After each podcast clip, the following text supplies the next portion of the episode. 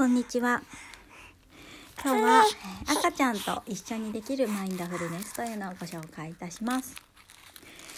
まだ、えー月齢が小さいと思うようにこう外にも出られないし、うん赤ちゃんもその日によって機嫌も違うし、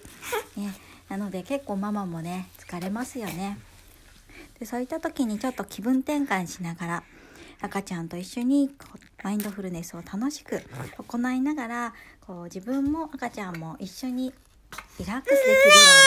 うなそんなマインドフルネスを今日はご紹介したいと思います。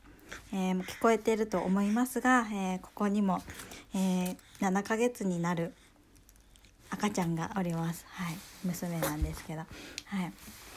今日はその娘と一緒に、えーマインドフルネスを行っていきたいと思います。じゃあ赤ちゃんは抱っこしても、えー仰向けにゴロンと寝転んでもらっても大丈夫です。私は抱っこして行います。赤ちゃんってママの声がとっても大好きなんですね。えーいろんなこうモーツァルトとかいろんなねこうオルゴールとか、えー音楽をかけて、えー頭のいい子を育てようとかリラックスしようさせてあげようってね頑張ってるママさんも多いかなと思います。もちろんそういったこともすごくいいと思いますけど、えーこの赤ちゃんの時期って何よりも大切なのはお母さんの声をたくさん聞かせてあげることです、えーそれは他の音を全部消して、えーしっかりとお母さんの声だけを響かせてあげる。そしてお母さんの声なんだよっていうのを教えてあげてそうすると不思議と赤ちゃんってとっても安心するんですね。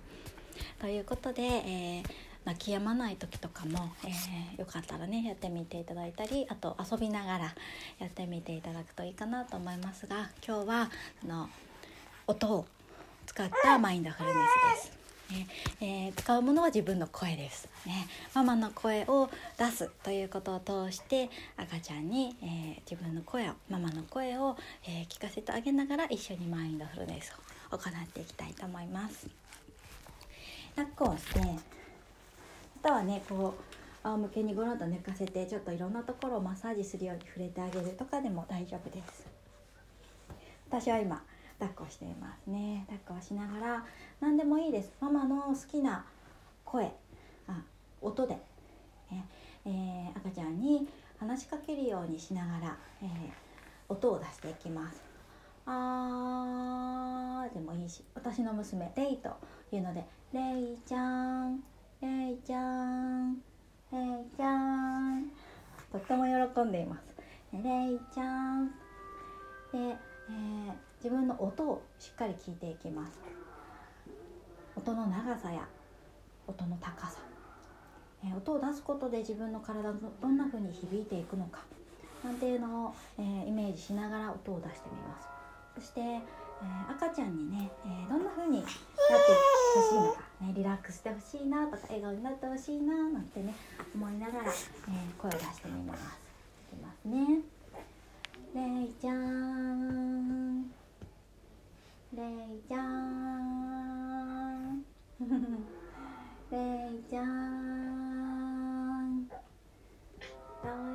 だよ。レイちゃんレイちゃん。レイちゃん。音をしっかりと聞いて自分にどんな音がこう響いていくのかというのを感じながらやるマインドフルネスなので、えー少しゆっくりめに声を出していきます。レイ。